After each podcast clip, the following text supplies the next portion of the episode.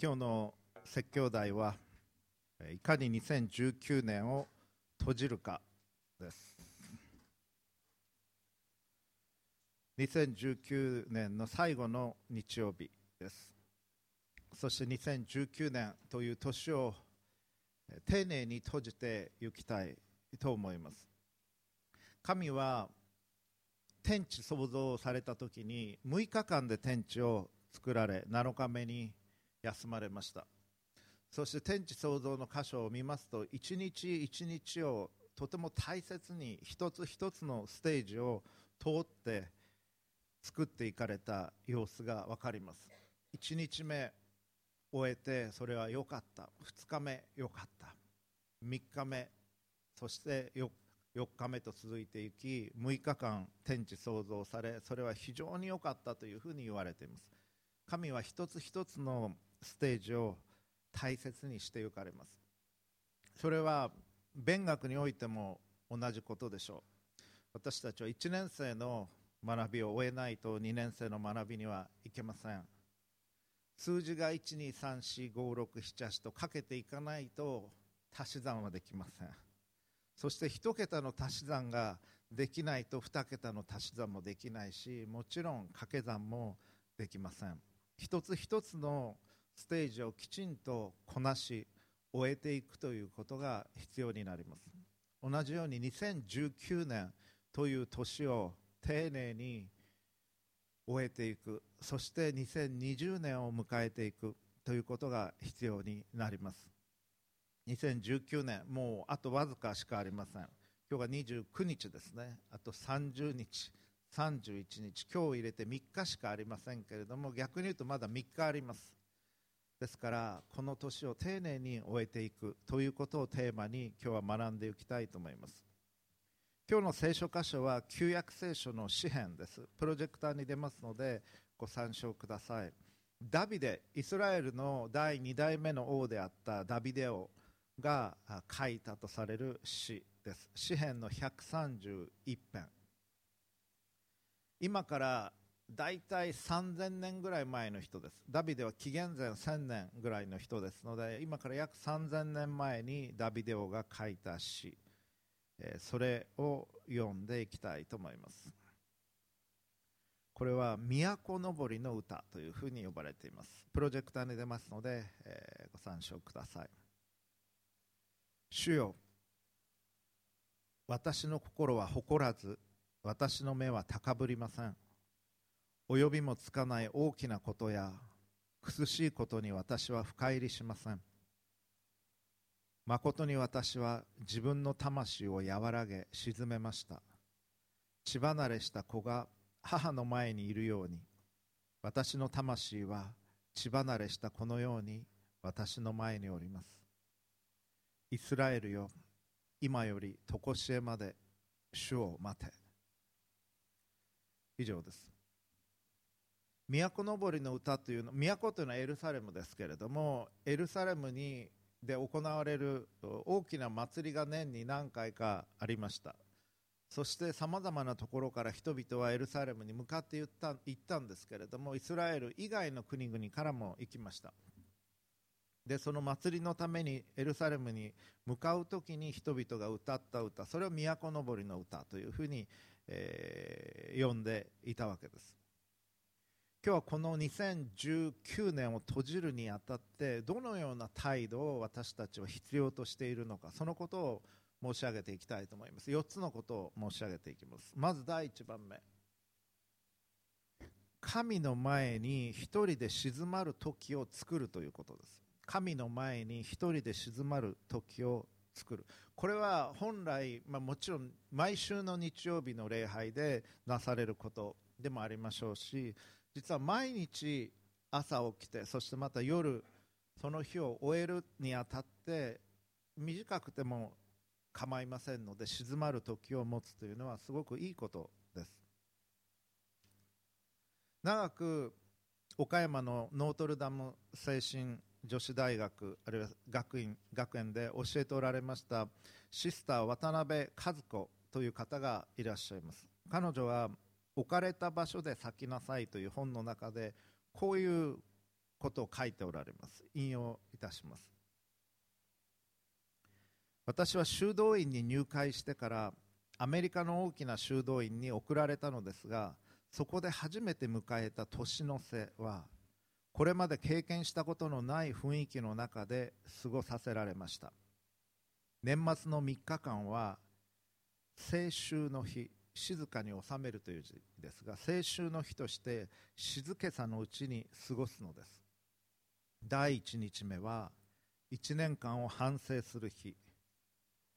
2日目は1年間にいただいた恵みを思い起こす感謝の日。そして3日目は新しい年をいかに過ごすかという決意を固める日だったのです。霧をつけるという点でこれは年の瀬を過ごすにふさわしい内容でした。平素の忙しさの中で見失っていた自分の内部を見つめる機会になりました。私たちはいつか自分の一生涯に霧をつける日を迎えます。いつ訪れるかわからないこの年の瀬に備えて日々反省して許しを願いすべてに感謝して過ごすことこそ年の瀬に思うべきことなのではないでしょうか。こういうことを書いておられました。自分の一生涯に霧をつける日というのは自分の生涯の終わりを迎える日ということです。いつ来るかそれは分かりません。でも誰誰もがそれを経験する。その日は来ます。それに備えて日々反省して許しを請う。そして年の瀬こそ自分の人生を振り返りそして自分の失敗悔い改めるべき点を思い起こしそしてまたいただいた恵みに感謝をする。それにふさわしい時ではないでしょうかというふうに言われていらっしゃいます。本当にそうだと思います。でも修道院というのはすごいところだなと思います。3日間かけてやるという発想は私もなかったんですけども、まあ、聖書の中ではイエス様も3日目によみがえられたというのはありますし三位一体も3ですし3というのは良い数字です。ですからこのまだ3日ありますからね今日入れて3日ありますから29、30、31たとえ3日間まるまる用いることができなかったとしても何がしかの時間最低限1時間喫茶店であるいは自分のお部屋であるいは台所でペンを持って手帳を見てあるいは Google カレンダーを見ながらどういうことがあったかどういう失敗をしたかどういう祝福があったか書き出して思い起こす時を持っていただきたいと思います。これは意識的に神の前に一人でこれ一人でやらないといけないんです。一人で静まる時を作ってみてください。忙しいと思います皆さん。年末ですから。だけれどそういう時を持っていただきたいのでそれは皆さんにとって必ず益になります。今年を始めていくにあたって2019年を始めていくにあたって1年の抱負を立てられたでしょうか。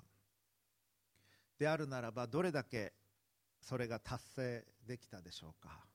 そのことも考えていただきたいのです。私は以前はできるだけ多くの人に会ってできるだけ多くの仕事をしてできるだけ多くのものを得ていろんな経験をするのが良いと思っていました。しかし聖書を学びそしてそれに従おうとするときに1週間7日のうちで1日は安息日としてそれを大切にしなさい聖なる日としなさいというふうに神は語っておられます。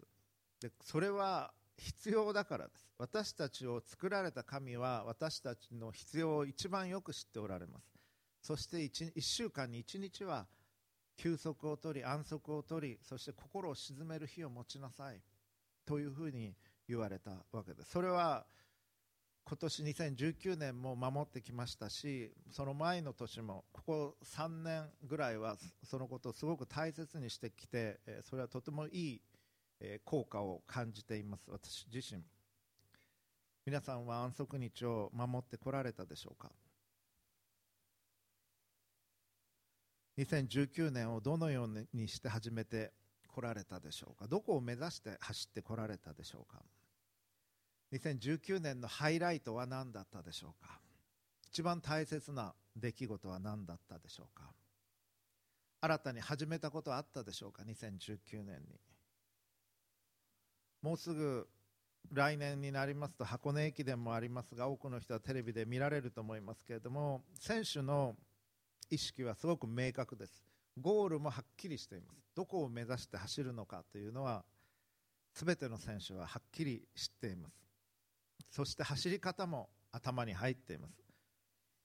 力の入れ方あるいは少し抜くところ自分の弱さ強さそれを知りながら走っていきます。皆さんの2019年はどういう走りだったでしょうか？それをきちんと振り返っていただきたいんです。きちんと振り返らないと成長はありません。適当になんとかやってると雑に生き雑に終えていくと成長はないとは言いませんが少ないと思います。ですから丁寧に振り返り何が良かったのか何が足らなかったのかどうした時に自分はよくできたのか？どうした時に自分は自分を傷つけ人を傷つけたのか？そのことを考えていただきたいんです。そのための時を持ってください、えー、何時から何時までもし今日されるんであるならば何時から何時まではその振り返りの時間を持と明日もできたら明後日もできたら3日間できたら素晴らしいと思います。1時間ずつでも。それをしていただきたいと思います。そして2番目に私たちが2019年を閉じていくにあたって魂を鎮めるということをしていただきたいと思います。先ほどお読みした詩編131編の2節。ダビデはこう語っています。誠に私は自分の魂を和らげ沈めました。これは意識的にしていることです。私たちの魂はある時にはかたくなになってますしある時には尖っています。人を傷つけるように尖ったあるいは硬いすごい嫌な魂になっている時もあると思います。ダビデももちろんそういうことは経験してきました。彼は王様でしたし軍人でもありましたしいろんな敵もありました。戦わなければならないこともありました。ミュージシャンでもあったからまた詩人でもありましたから彼は感受性も豊かであったと思います。でその中であえて意識して自分の魂を和らげて沈めたというふうに彼は書いています。だこれは意識してやらなければならないことなんです。心がガサつくっていうことありますね。心があ今心がガサついてなガサついているなと思ったらあるいは散歩に出る必要があるかもしれませんしその時に音楽を聴いてもいいかもしれません。イヤホンとか持ってる人は。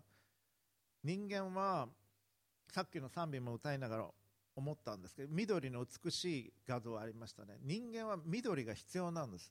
アダムとエバが作られた時にエデンの園に神は我々を置かれました。だから緑の中にいる時に私たちは心が静まります。ずっとコンクリートの中に、まあ、コンクリートの中ってもあのコンクリート街とかそういう意味ですけどもいるのではなくて川が流れていたりありがとうございます。緑の画像が出てきましたね。こういうところを散歩したりとか川が流れているところの近くを歩いたりとかそういうのが必要なんですね。ですからそういう中を歩きそして自分の心を高めてくれるあるいはなあの和らげてくれるような音楽を聴くというのも実はすごくいいと思います。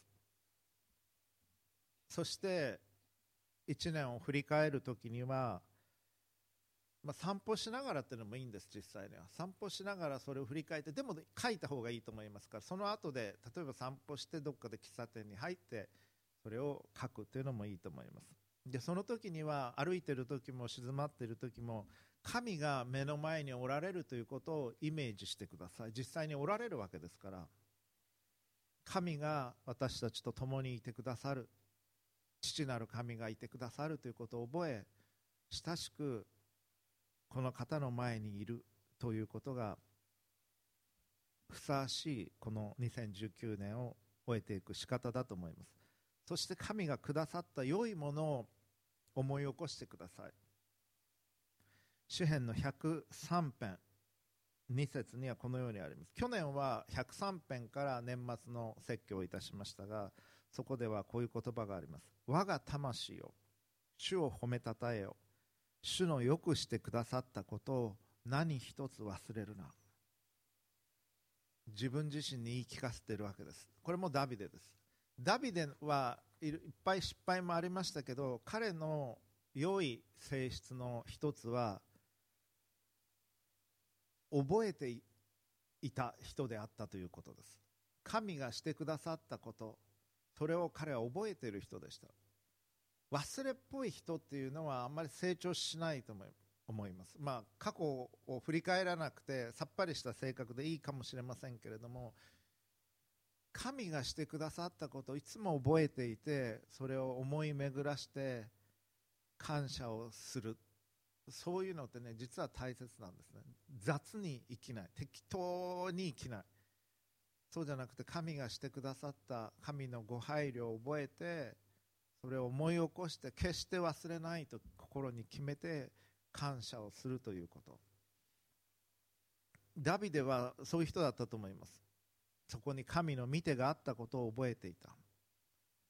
ですから1年を振り返ってそこに全てにおいて神の守りがあり導きがあったということを覚えそしてでもそれは信仰の目を持ってみないと神への信頼を持ってみないと見えてこないものもあると思います。ある方には新たな道が開かれたと思います。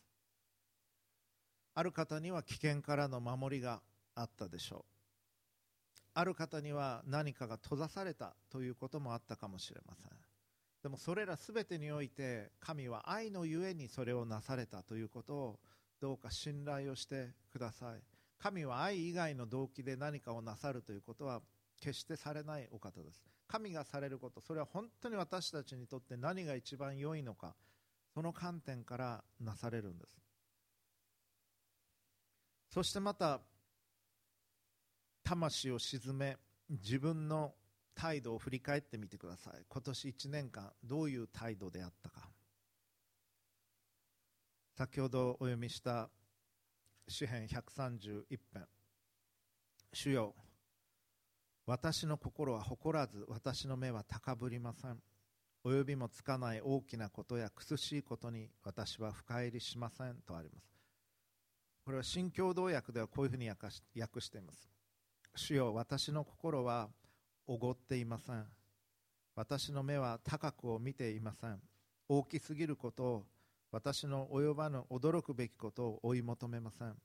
自分にとって高すぎること自分にとってあまりにも大きなことそれを追い求めないというふうに言っているわけです。文を知るということ神から与えられた人生の中で自分がなすべきことをなすということ。でもこれを言ってるのはダビデ王だということを覚えていかなければなりません。この人は王だったんです。しかもイスラエルの歴史の中で最もその領土を広げ最も偉大な王として覚えられているダビデがそのことを言っている。大きな事業をなし国家を安定させ発展させエルサレムの神殿建築の全ての準備を終えた人物です。イスラエルの黄金期を作った人物。しかもイエス様はダビデの子と呼ばれるようになっていく。このダビデが私は誇りません。高ぶりません。自分にとって高すぎることは見ません。大きすぎること私が及ばぬような驚くべきようなことは追い求めません。というふうに言ってる。自分に託されたことはする。しかし自分の分を超えて神を神としないようなそのようなことは自分は決してしません。というふうに彼は言っているわけです。魂を鎮め神の前に心安らかでいる。それが私たちが2019年を終えていくにあたって必要な態度だと思います。どうか心を鎮める時を持ってください。そして3番目。純粋かつ謙虚であるようにする。これも意識的にしなければなりません。意識的に純粋自分が純粋であるように。そして謙虚であるようにしていただきたいと思います。先ほどの詩編131編2節を見ますと血離れした子が母の前にいるように私の魂は血離れしたこのように私の前におります。そう記しています。血離れした子が、まあ、私たちの教会にも小さな子供たちいっぱいいるのでイメージしやすいかもしれません。あるいは子育てをされた方々はそのことを思い起こしていただきたいと思いますが血離れした子供が母親を慕い求めるように神を慕い求めるというふうにも読むことができるでしょう。あるいは別の訳を見ますと新共同訳でこういうふうに訳してます。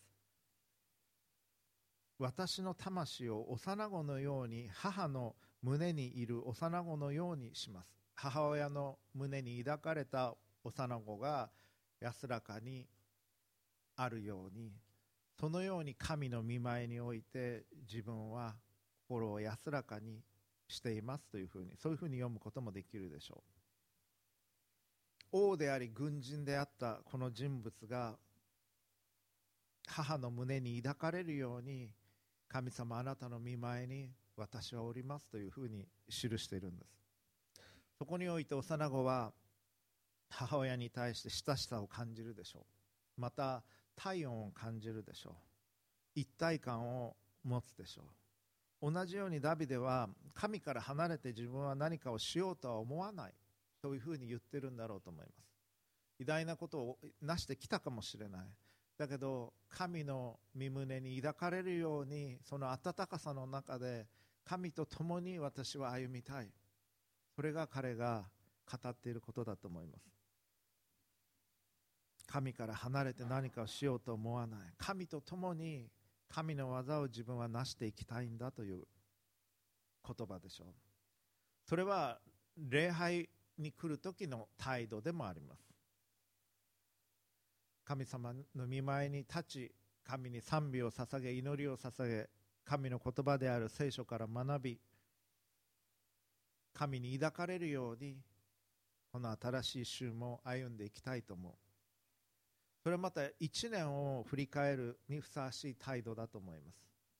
1年を終えるにあたって意識して幼子のように純粋で幼子のように謙虚で神に抱かれているという態度を持ってこの2019年を丁寧に閉じていくということ。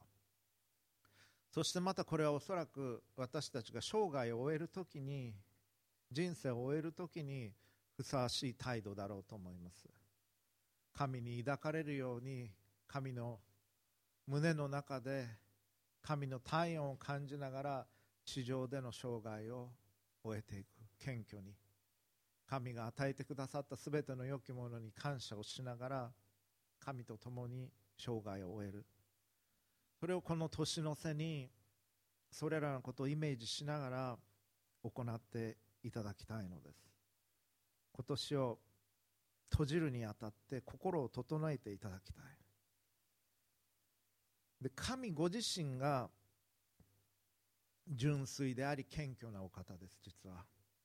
神は天の父として純粋に愛を持って私たちを愛し私たちに信頼をし私たちに良きものを与えようとしてくれました。それは皆さんのご両親が皆さんに最も良きものを純粋に与えたいと思うようにいやそれ以上に純粋に天の御父は私たちに最も良きものを与えようとしてくださいました。この2019年も。ですからこの方に向かっていくには純粋で謙虚な態度しかないんです。私たちの正しい態度は。謙虚に純粋にこの方の愛に応答するように私たちはこの方に向かうしかないのです。その愛のゆえに救い主イエス様をクリスマスの時にお送りくださいました。その愛のゆえにイエス様が十字架にかかられることすら良しとされました。ですから神に向かっていく態度接する態度は意識して純粋かつ謙虚である態度であるしかありません。聖書の中で一番大切な教えは2つです。それは神を愛するということ。そして自分を愛するように隣人を愛するということ。私たちのことを愛してくださっている神の愛を受け取り心を尽くし精神を尽くし思いを尽くして神である主を愛するということ。そして神が愛しておられるすべての人を自分を愛するように愛するというこれがすべてなんです。1年間をその観点から振り返っていただきたいと思います。神から見てあなたの1年はどういう1年だったでしょうか。あなた自身としてのアチーブメント何か達成したことこれやったこれは素晴らしかった成長したいというのはあるかもしれません。あるでしょうきっと。でも神から見てあなたの2019年はどういう年だったでしょうか。神の愛をこの年の始まりよりもより深く感じられたでしょうか？神をより愛する一年だったでしょうか？そして神が愛しておられるすべての人を自分を愛するように愛するということにおいて成長できた一年だったでしょうか？神が一番大切にされているのはその点です。どれだけ神の愛が分かったかどれだけ神を愛そうとしたかどれだけ自分を愛するように隣人を愛そうとしたかそのために何を行ったか心の純粋性はどうであったか光のうちを歩もうとしたかそれを神は一番大切に見ておられます。そして2014年を19年を終えていくにあたっての4番目の点最後の点ですがそれは神に望みを置くということです。131編詩編の131編3節。イスラエルよ今より常しえまで主を待てと記しています。新共同訳ではイスラエルよ主を待ち望め今もそして常しえに。英語ではむしろ hope という言葉がに訳されています。神に信頼せよ。hope in the Lord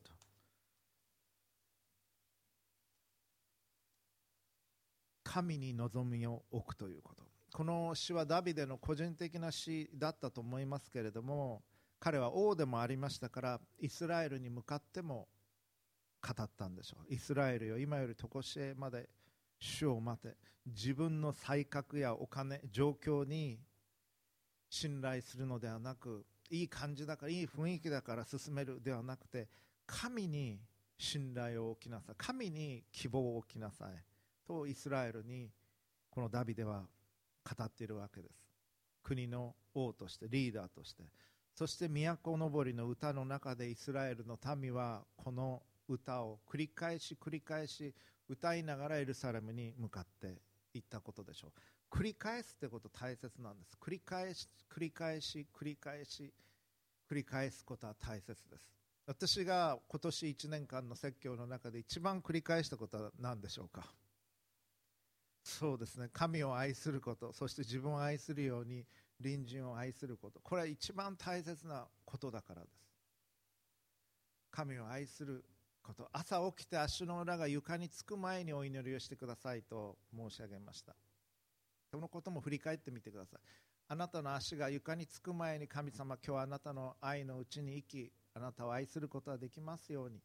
自分を愛するように隣人を愛することができますように。そのお祈りをしてから足を床につけていただきたい。それを1年行ってきたらそれは魂に刻まれます。そしてそれはあなたの人生の一部になっていきます実は。であなたはそういう人になっていきます。少なくとも神を愛そうとする人になります。で自分を愛するように隣人を愛そうとする人になっていきます。その時にあなたは本来のあなたの姿に近づいていきます。一番美しい神がそう願われて作られたあなたの姿に近づいていくんです。それが一番大切なこと。ですからそのことを何度も説教の中で語ってきたと思います。いや語らなかった説教の方が少なかったと思いますきっと。でそれは私にとってもとっても大切なことなんです。私も今朝も朝起きて足の裏が床につく前に神様の愛のうちに生き神を愛することができるように。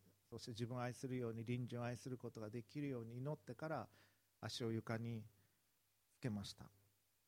それが実は一番価値のあること一番大切なこと一番純粋で一番あなたが美しくなり神が喜ばれることです。そしてあなたが人生の中で最も大きな貢献ができること。それはそのことなんです。あなたが神の愛のうちにより隣人を自分の愛に自分と同じように愛する生き方をしていく。その時に実はこの世に対してもあなたは最も大きな貢献をすることになります。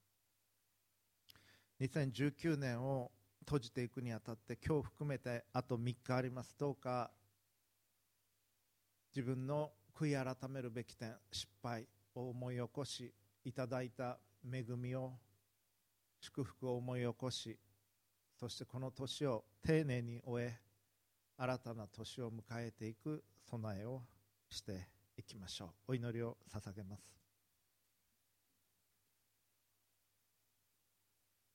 父子聖霊なる神様尊いお名前を崇めます。あなたは実に私たちをこよなく愛し愛し抜かれてこの日を迎え私たちは迎えております。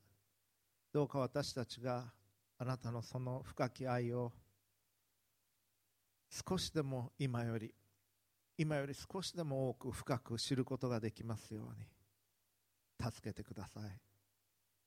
そしてその愛を受け取りあなたをお愛しすることができますようにそしてあなたが愛しておられるすべての人々を自分を愛するように愛することができますよう助けてください愛において一歩でも半歩でも成長することができますよう助けてくださいそして2019年をその愛のうちに終えていくことができますように救い主、主イエス・キリストのお名前によって祈ります。アーメン。どうかご自分の言葉で一言、神様に応答の祈りをお捧げください。